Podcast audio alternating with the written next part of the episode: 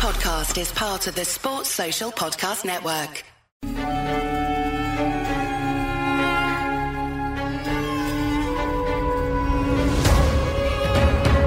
Hello, welcome to this Cricket Badger India vs England daily podcast by the fans for the fans.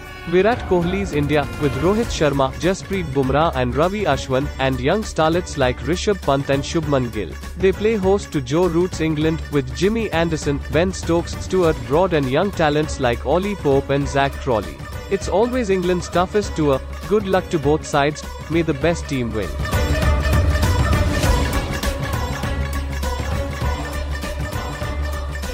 Hello, everybody. Welcome along. It's another edition of the Test Match Daily. We've just seen the first day of the third Test match in Ahmedabad. Plenty of incident, plenty of talking points. And the first one is England's dire performance, all out for 112. And it's almost like as soon as they see a ball turning from a, a spinner that they respect, everything goes out the window. It was appalling from England today, I felt. And only Zak Crawley comes out with any kind of credit from that innings. He's 53. Um, even he will look back and think he could have really pushed on from there. So 112 England had made by stumps. India 99 for three. They trailed by just 13 runs. And uh, that Vir- wicket of Virat Kohli right at the close of play just gives England something to cling on to as they uh, prepare for day number two. I'm James, the Cricket Badger. I am English and I am joined by three very happy Indian fan badgers on the podcast this evening. Anand Beaker, Naman Shah, and Neil Varani. Neil, let's start with you. Um, let's look at the uh, the England's 112 all out so far. Um, I saw on Twitter England won the toss, people punching the air, English fans punching the air, almost thinking that's uh, half the job done. I never thought this pink ball test match was going to be dictated by who won the toss. You still needed, I think I tweeted earlier, you still need to play well. And England's 112, they didn't, did they? No, I thought it was dire. Um, there did seem to be a certain amount of joy when the toss was won, uh, with people thinking, yeah, that's it. We can just stick up our tent, camp out for two days, and pick up a quick 450 and we'll be well in charge. But that's not the nature of these pitches for the most part. And especially after the last test, India know that on a pitch which doesn't change massively and aids turn from the start, then nine times out of 10, they're going to perform better. And so it, it showed. I thought Zak Crawley was very, very good. Like Ben Foakes previously, it's no surprise that the people who see most at home playing spin are the people who've spent extended periods in the subcontinents working on their game against spin. They looked in control of their technique and their game plan, whereas uh, the moment it starts spinning otherwise, everyone else, apart from Joe Root, who's a genius, um, and just just got it wrong, which can happen. Everyone else looks scared. Yeah, I, I get that impression that as soon as England see the ball turning, with with the likes of Ashwin coming at them, they suddenly lose all control of their senses, and it's it's like they are scared and they're expecting to get out, and that's no way to play a Test match. Now, man, let's get back to the st- very start and England's team today. I've been saying for the last week on this podcast and um, in pieces I've written that you can't go into this pink ball Test match just being completely one-eyed in terms of that pink ball, thinking it's going to swing, thinking it's going to work wonders, stack your team with loads of swing bowlers, and forget that spin is always a factor in India. England not naming um, more than one frontline spinner dumbfounded me this morning. Yes, James, uh, to be honest, even I was surprised. And also, before the match, I also tweeted related to the toss. Uh, yes, you're not playing one spinner. O- okay, you're expecting the ball to swing a lot, and you are playing your three premium fast bowlers, especially with Broad and Anderson there. I felt England should have opted to bowl first uh, because of with the pink ball also 36 all out was playing somewhere not 100% but somewhere in india's mind they missed the tone which was set by australia in the pink ball test. I felt if uh, they were wanted the ball to swing they were expecting so much swing out of the pink ball they should have used the juice which was present early in the day. Uh, and then maybe uh, making india uh, score around 200 250 over there they could have set the tone from there onwards at least they knew what the pitch was all about. And uh, secondly also apart from root we saw there there is nothing much coming out from the other batsmen. But yes defending is not the only thing which is to be done on this kind of wickets. There is no score coming out of anywhere. I read the stats out of 41 overs which is 246 deliveries 200 were dot balls. So, so that is too much of defending out there even as Rito also messaged over there. I was not able to understand what Foakes' innings was all about there. He stood there for almost 70 deliveries at least he should have shown some sort of aggression. But uh, overall yes i too feel that Dom Bess should have been there and england should have opted to bowl first. But in today's generation the all the captains we see that they are too much afraid to not to bowl first and uh, take care of the fourth innings because they do not rely too much upon the technique right? These days batsmen are having. So i suppose that trend is still going on Anand, um, looking at India's performance in that 112 um, all out today from England, um, Patel, he must think Test match cricket's easy. Takes a fifer in his uh, in his opening Test match, rocks up today, takes six more, bowled beautifully and bowled unchanged pretty much all the way through. You know, it's really interesting when we looked at the Test matches played in India over the last five years, the best bowler tends to be Ravindra Jadeja. We don't have Jadeja here, and we always thought that Axar was going to be some sort of a discount Jadeja as such. Hasn't turned out that way, hasn't it? Axar's done really well. I mean, this is like a dream test debut. I don't know how many other folks have done as well as Axar has in the first two tests, but this is just beautiful bowling. And he did exactly what Jadeja does. You bowl the ball at a fair pace, and some balls spin, some balls get on. And if you looked at how it turned out today, I think he got six wickets. You can argue that five of them were done in by the straighter one. So apart from Broad, who I think swept, if you look at Bairstow missed a straight one, Crawley was playing for the turn, and Crawley was very well well set up there. You also had, uh, I think, uh, Stokes uh, played for Morton. It actually didn't turn that much, and he probably just missed one. I think he has done fantastically well. And the question again comes down to is how do you play spin well, right? You either go really forward or go back. I think what's happened is that a lot of the English players have gotten caught in the middle of that, and some of that is to the skill shown by the Indian bowlers, and some of that I think is the technique that we that the English uh, batsmen have been employing. Again, Root and Crawley look great, uh, but some of the others certainly have been lacking a little. Saw Alastair Cook saying on the TV coverage today that the probably the best way to play spin in the subcontinent is to play for the ball not turning, and then if it does turn too much, it probably beats your bat anyway, and, and you know you, you try and, um, and, and work that way and plan your strategy that way. But yeah, it's too many, as Anand said today, just beaten by a straight ball, playing down the wrong line. It just made no sense. Ollie Pope did, um, Zak Crawley did. There was a few today, and it was really disappointing. Cricket's a game played with balls. You've got to look after them in the field. Badgers are furry creatures, my friends at manscaped.com help you make sure it's neat and tidy down there. Oh, get rid of all that excess fur. Make sure that you're neat and tidy. Make sure everything's in the right order. Oh, feeling all good now down in my set. Oh, manscaped.com maximum skin safe performance, compact design, advanced engineering, ceramic blade, waterproof. And it doesn't end there. Show you care by caring for your pair. Cleansers, revivers, preservers. Simply go to manscaped.com, quote the discount code BADGER. You get 20% off, you get free shipping, and you get some seriously quality equipment. Manscaped.com. Get on there now. Neil, just um, on, on in terms of the England's 112 today, from an India perspective, after that innings, I mean, I, I tweeted quite mischievously last time India faced a pink ball, they were 36 all out. But there must be a little bit in that that dressing room to say, right, yeah, do you mention it? Do you say, right, come on, let's learn from that? They came out and were, were better, obviously, in this innings than they were in the 36 all out. I mean, I'm sure England would have mentioned it in that English dressing room. You'd have said, well, last time they played against the pink ball, they were 36 all out. Come on, lads, we can bowl them out for less than 112. I think the management and Rahane have dealt with that innings against Australia in the correct way, which is to say, actually, only a few of the batsmen out there did something completely wrong. I think there were maybe three or four of those wickets against Australia that where it was the batsman completely wrong. Everything went right for Australia. Everything um, hit, took the edge instead of passing just by. All the edges went to hand. There was nothing that went in between slips or the slips and the keeper and went off for four.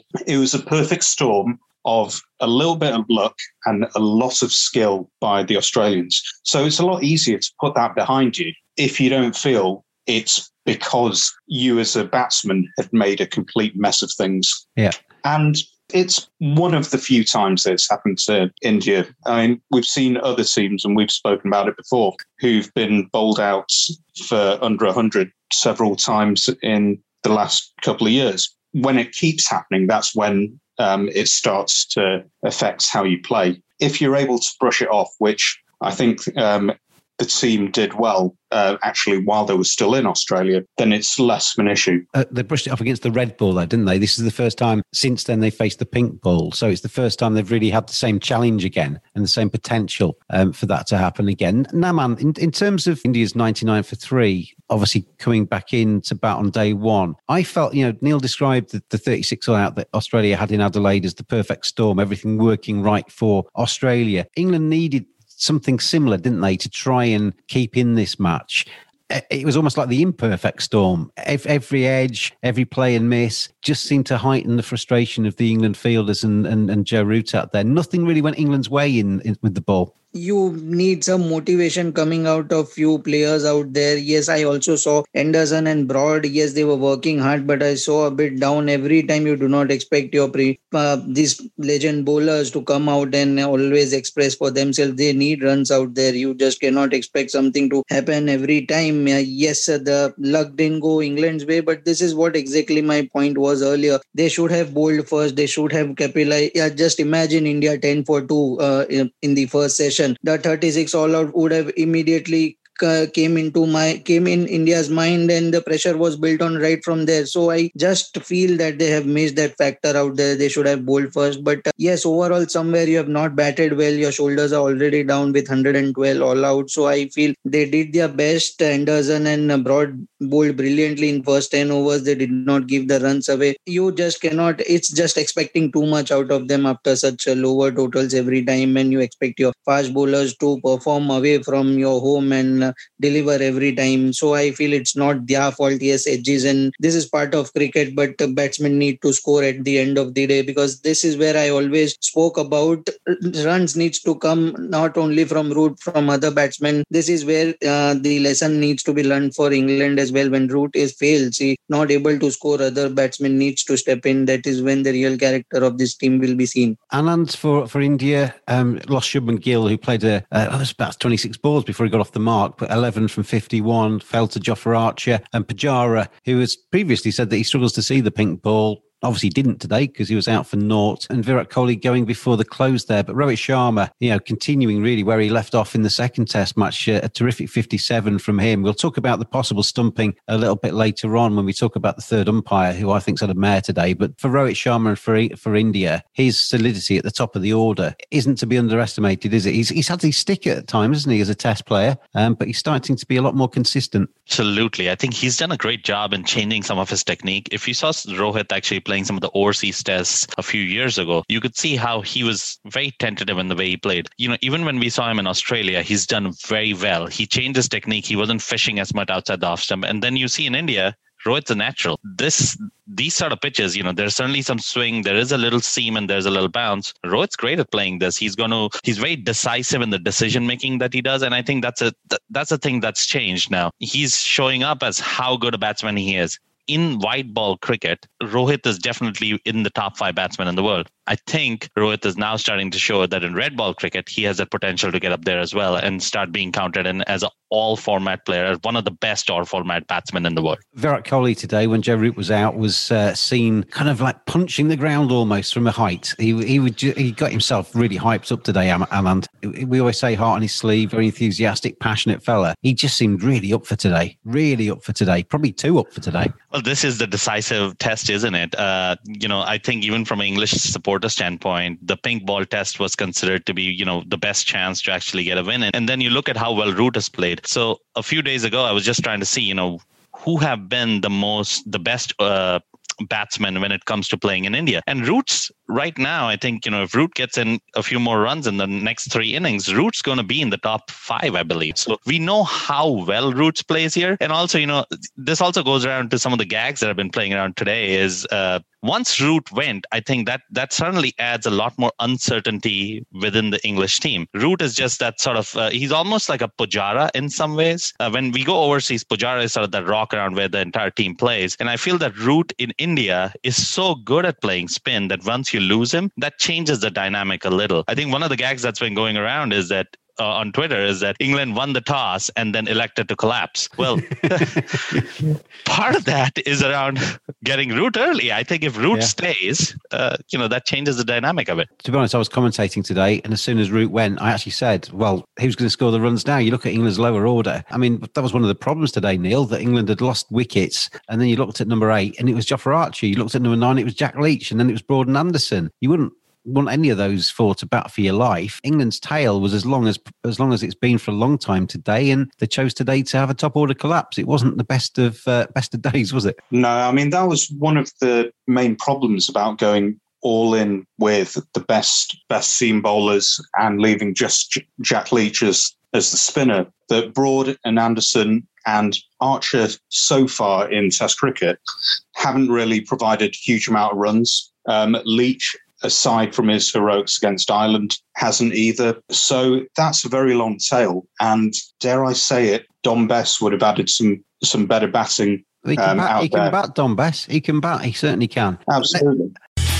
Elvis Presley once said, We're caught in a trap. We can't get out, but we might be able to soon. Hopefully, COVID 19 will be behind us and we can get back on the cricket pitch this summer. And you need to make it count. BlackRatCricket.com they have an original range, a rodent range, a little rat range. Bats made by cricketers for cricketers. Make 2021 count.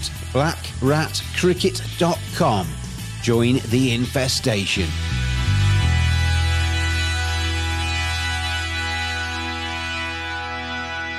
Let's move on to the controversial side of today. I'm going to start with you, Neil, because you're a fairly level-headed fella, aren't you? I know Naman is is raring to go on this one. Um, I've seen his tweets, but the third umpire who got called into question a few times didn't he, in the first couple of test matches. I think today's had a nightmare and I don't think he's really helped himself at all. You look at uh, what, what do we have today? We had Jack Leach being caught by Pujara low down. Now there was about 58 minutes of replays of that, um, looking at it from from every conceivable angle before it was deemed that Jack Leach was was out. I'm still to be convinced that that was a good decision myself go with it. Um, and then in the the Indian innings, we saw Joe getting increasingly frustrated with the third umpire's rulings. We saw um, just before the close of play, Rohit Sharma a stumping. To me, you look at Rohit Sharma's back leg.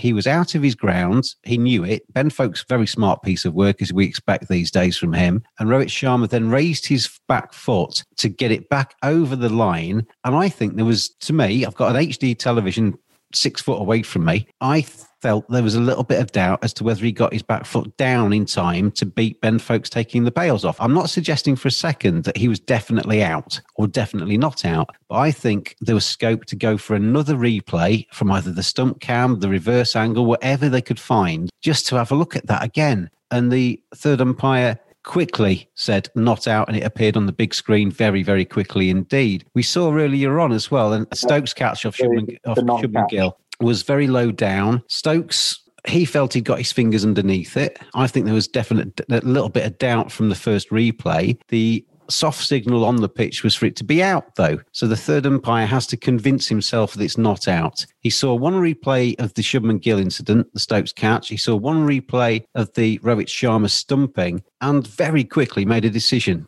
both times. I think, regardless of whether he got the decision right or wrong, I think it shows that he, well, make it look like you're actually looking properly. Come on, do your job. I uh, I think looking at all the various incidents, I think the Pujara incident is how I would like all checks of catches to go. Looking at it from several different angles um, and coming to what I believe is the correct decision. The Stokes catch claim, I think, was the right decision. Um, at, but I think the umpire did what is actually what's asked for by commentators a lot of times with other decisions, which is, wow, that's obvious. All right, stop wasting time looking at it from every other. The only thing no, I with that one, Neil, is that the, the front on angle for those catches is never reliable. It, it sometimes gives you, it foreshortens everything. It gives you a, an artificial look at that catch. And as I tweeted earlier on today, Tony Greig, when he was um, in his TV career, he went out onto the pitch one day. He put a ball on top of his hand out in a slip position, and the camera from the far end of the ground filmed it as it would as he would have done if it was a catch. And on the still and on the on the re yeah, but when they showed it in that situation, it looked for all the world as if it was grounded. But Tony Greig actually had his hand underneath the ball. Um, I think Dermot Reeve did something very similar with Channel Four when he was employed by them because it, the camera doesn't quite get the full picture. You've got the grass blades there. You've got every, everything gets a little bit distorted. Just for the third umpire's legitimacy, he surely got to look at it more than once. Well, actually, I mean, this is one thing that I'm calling for. I don't uh, agree with what happened there, but um, I'm just saying that it is what a lot of commentators and pundits call for, which is to just stop when it's obvious that there is a danger when you leave it to an individual's perception of conclusive that it's going to leave them open to. See, I don't think it. I, I don't think it was obvious, Neil. That one I thought. Uh, that one I thought was, but um, the point is that it'd been left open to the third umpire to decide whether it was conclusive or not in that way. Personally, I thought that it got dragged along the ground, and without it, Stokes had no control over the ball there. What I'm trying to say to you is that I I could ultimately, if I'd seen enough replays, agree with what the third umpire suggested. But I think they should at least go through the motions. And I think on the, I, on the Rohit one, certainly. I think the Rohit one was wrong personally. Um, I thought the foot continued to move down afterwards um, for a, a couple of frames. But I think what would be helpful to avoid the perception of bias or the perception of incompetence is to have a clear and transparent. Can, can I, just, can I just come in there before you develop your point? I don't think there's any bias, but I don't think you can say it's a perception of incompetence. It is incompetence. I think the current protocol allows for that. And um, if it's allowing personal views of conclusive, then it's not always incompetence. I think the Rohit one was. We've seen a number of really poor bits of third umpiring in this series. The one that, yeah, in the in the second yeah. test match or third first test match, when they didn't even roll it on far enough for what England were actually saying was out, um, so they didn't actually see the full picture. So there did just something wrong, I think, with the way the third umpiring has been in this series. It's the worst I've seen for a long, long time. You were saying on Twitter, Naman, you, thought uh, one of the decisions you completely disagreed with me. Tell me why. Yeah, uh, I agree with Neil over there, and not about uh, Rohit's decision, but I feel the two they were in all two replays. I'm very precise. I was I saw exactly what happened there, and in two replies, at least many of us we were ten friends looking together the match we are watching together. Ten of us yes, it's not about Indian supporters, but we were convinced that ball was clearly grounded over there. I heard Sunil Gavaskar saying over there that ball was totally grounded over there. And what I was not happy about was Stokes' reaction. Yes, he claimed the catch. Yes, everything was done. Even after seeing the replies, yes, okay, the, the umpire saw over, over there only two replies and he was quick in making the decision. But I felt that two replies, it was slow motion and it was quite evident that ball had clearly grounded. And I felt because your first tweet, not the second one, the first tweet, you also, I saw your tweet that the ball was clearly touching the ground there. I felt that you were convinced maybe later on. Yes, I agree with the point point that more replies need to be seen. A replies needs to be seen over there, but I would agree on the fact that not enough angles were saw, seen during Rohit's from, dismissal, but from, from uh, yes, ben, during from Ben Stokes' point of view, Naman, and I've talked to a lot of professional um, slip fielders, etc. When you take a ball that's low down like that, it often feels like it's gone into your hand. Um, I've spoken to people that have, you know, on replays, it's been half volleys and it's been obviously not out. But they say because they're not actually looking at the ball at the moment it goes into their hands and it, you know it's all done at uh, a million miles an hour, that it feels like it goes into their hand cleanly. So I've got no problem at all with Ben Stokes thinking he's taken that catch. Feel to him like he took it cleanly. I agree on that uh, because we have seen a lot in the white ball cricket as well, but we tend to see often that in uh, the players, the fielder who has taken the catch ask for third umpire, umpire himself. But over here, I'm not talking about the reaction, the e- immediate reaction of Stokes, but even after the replays, he saw what was the ball had already touched. It was evident. Yes, there were not many. Angles, I don't think it was obvious though. I, I know you. I, I, I think, Naman, um, and and we're all guilty of this. You're in a room of ten mates who are Indian, and you're looking for it to be going India's side. If you're in a room of ten Englishmen, you're looking for it to go England's way, and you you look for the clues that suit your own argument. I don't think it was massively obvious. I think there was a there was a suggestion on that replay that the third umpire saw that it might have touched the ground, but I don't think it was conclusive enough from that first um, replay for it to be overturn the, the soft signal. I think that's why there should have been at least another two or three have, have a look at this properly and make sure we get the right decision here because they're actually overturning the on field umpire's decision. And I don't think he saw enough of it to do that. Uh, I would second that, James. Again, I felt those two replies were enough. There was the front on replay, then there was a side on replay, wasn't there? I don't think I don't think the side on one was at all um, obvious what happened. Alan, what did you think? I think the key here is the standardization of how these reviews are going to be used. I think that's where we're going back and forth on, right? The point does remain that if you see three different views of it and one view gives you a very clear understanding of what happened, at that point, you're going to come back to that. So I think this is where the ICC kind of steps in and says, okay, going forward for any of these reviews, here's how we're going to do it. We're going to look at it from multiple angles, if available, and then we're going to make the decision based on the angle that gives us the best view of what actually happened.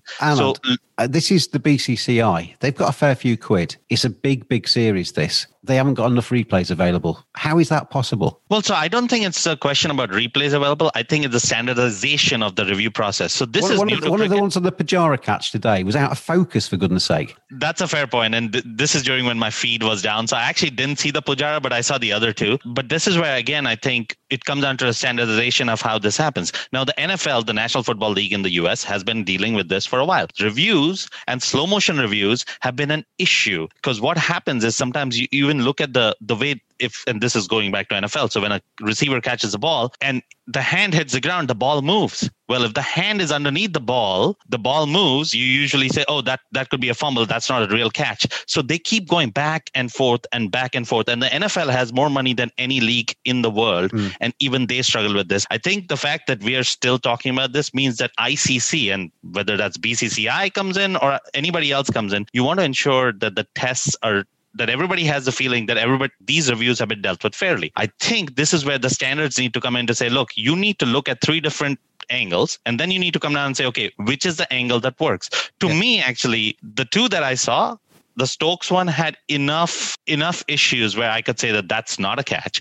And Rohit Sharma, without a doubt, leg was down because remember when you no, move your toe no, back, no, there are stills that it's not even close to me. To me, there was no argument in well, there. You see, I'm, uh, as I say, I watched that very, very closely, and yeah. there was Rohit Sharma's foot was coming back, and it wasn't not grounded. He, Where there was there was there was suspicion in my mind. I'm not I'm not categorically saying it was true. The suspicion that his his foot was off the ground when Foakes first dislodged the the, the bail. I so think that was, mind, that, that was at least worth another another another view from the stump camera, reverse angle, or somewhere else, just to have another look at it, just to make sure because we, we see a boundary save. You know, Zak Crawley, for sake of argument, dives to save a four. We'll see that from ten different angles, and it's just that's just a couple of runs. This is a prized wicket of an opening batsman. Well, two points to that, and I, I think that goes back to my my first uh, uh, point of discussion, which is if we have multiple angles available, let's use them, right? So let's standardize that. Let's not just say we're going to see it from one angle. Secondly,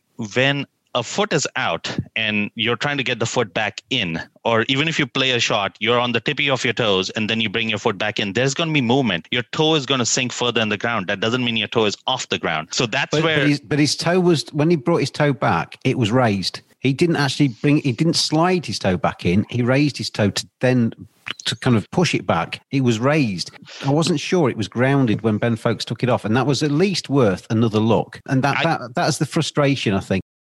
And that's the frustration that Joe Root feels out there, Neil, that he's seeing um, the Jack Leach catch get 10 different replays and it take five minutes. He's seeing what he thinks is a legitimate claim for a wicket and it's just brushed off in 20 seconds and it's not out on the screen. And you're thinking that that's not right. At least see it properly. And I've I've seen um, a load of you know I've I've obviously been whinging on Twitter about it, and people say, "Oh, stop crying, English fans, stop crying. You, you can't mask 112 all out because you can moan about a Rohit Sharma stumping. Nothing to do with the two. The two aren't connected. England batted rubbish and got bowled out for 112 and didn't deserve any more, and probably deserved to lose this Test match. It doesn't mean that a Rohit Sharma decision is the right one. No, that's absolutely true. However, the continued descent from Root Broad, and to a lesser extent, uh, Stokes was um, just as bad. Um, did you, did you see it? Did you, no, it wasn't. Did you see that as dissent? Because I saw it as a captain asking the umpire for clarification, whereas Virat, when he did it, he was right in there, the face, was, being quite angry with his body language. There was continued arguing, and because um, they're frustrated, aren't they? They're frustrated, and and don't you think that's a symptom, both Virat's and and Root's stuff today, that they've just lost complete faith with the umpiring in this series? I think there's a certain extent where if you're up um, against, say, um, Marais Erasmus, then you kind of accept it um, without a whole amount carry on. There is a certain level of that. Yeah. At the moment, it's going up to the third umpire, and they're waiting for waiting for it to be wrong, aren't they? At the moment, there's a suspicion that it's a 50-50 chance the, the third umpire is going to make a, a, decision they don't agree with. Well, yeah, absolutely. And um, I think uh, I said on our, our WhatsApp group that reading Geoff Lemon's book about Sandpaper Gate, this was exactly the mindset that David Warner was in ahead of Newlands. Um, someone's got to tamp down on that because um, the increasing resentment. I think last match, um, Stokes was complaining about a ball being uh, counted as a, a, four when it uh, when it got reviewed, um, and that's the level that it's it's got to. And he, was, um, and he was blatantly wrong with that as well. Absolutely, yeah, so something does need to be done. Otherwise, um, you know, Bumble's going to be throwing around his um, his red cards like nobody's I, I, do, I do think in, in Joe Root's defence, there is a difference between being frustrated and asking for clarification from an umpire. Uh, and there was a bit of a finger wagging thing that looked like he was doing a bit of a Mike Gatting on Shakoor Rana. But what he was saying was he's just looked at it once. He's looked at it once. Why has he only looked at it once? And he was just asking the question of the on field umpire there. Whereas I felt with Virat Kohli, he was really quite intimidating with his body language when he did what he did against the umpire. I thought there was that was different level. Well, Joe finds it uh, more difficult to be uh, intimidating than Virat because he's only got bum fluff um, and he looks about 10 years old. I thought, no, to, to be fair, I thought last match when he was asking the question about like uh, the ball coming off the glove afterwards, um, then he was absolutely fine. I think today it did get to him, and I thought Stuart Broad was also towing. Well, uh, Stuart Broad did one of his celeb appeals today, and it was given not out. And I actually found that quite funny because I hate that. I hate it when you're running down the wicket, and you're celebrating, you're, you're off to the slips, and then he looks around and sees that the umpire hasn't actually agreed with what he's thinking. I, I thought Stuart Broad. I hate to see Stuart Broad do that. I really do. Very quickly, we're running out of time. I'm going to come around all three of you you're all Indian fans. I know what you're going to say here. Day two tomorrow. I mean, the, the one of the exciting thing about a pink ball test match is you can get a mad 20 minutes at times where all of a sudden seven wickets fall. So India aren't home and hosed in this test match just yet. The Virat Kohli wicket at the close of play, just before close of play, does just give England a little bit of a sniff in this one. But out of 10, as an Indian fan, how confident are you that uh, India go on and win this test match, Neil? Eight. How about you, Naman? Ten. there's no there's no grey areas with our Naman. Um, Anand, what about you? Uh, I think it's an eight because of Jack Ravindra Leach, and he showed what's happened here. So I think there's a chance that England fights back. I'll tell you what, though, listeners, it's a, it's a really good series. But I think the complaint that I made on the podcast a couple of days ago about it just being we want a tight test match. I want to see both of these two, two, two great teams going at each other and getting a close game all the way through that's nip and tuck. We haven't seen that yet in this series. And certainly on the first impressions on day one of the uh, match in Ahmedabad, we ain't going to see it in this one either because England have been well below par and India fully deserve to be in complete control at the end of day one. 99 for three, plays 112. And we'll be back again tomorrow after day two of the uh, test match. And with the way this game's going, If we could have a result by then. Knows? But join me tomorrow. I've been James the Cricket Badger. I'll see you then.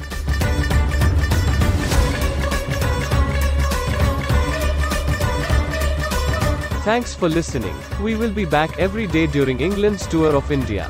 Get in touch on at cricket underscore badger on Twitter. We hope you are enjoying the cricket. See you again tomorrow.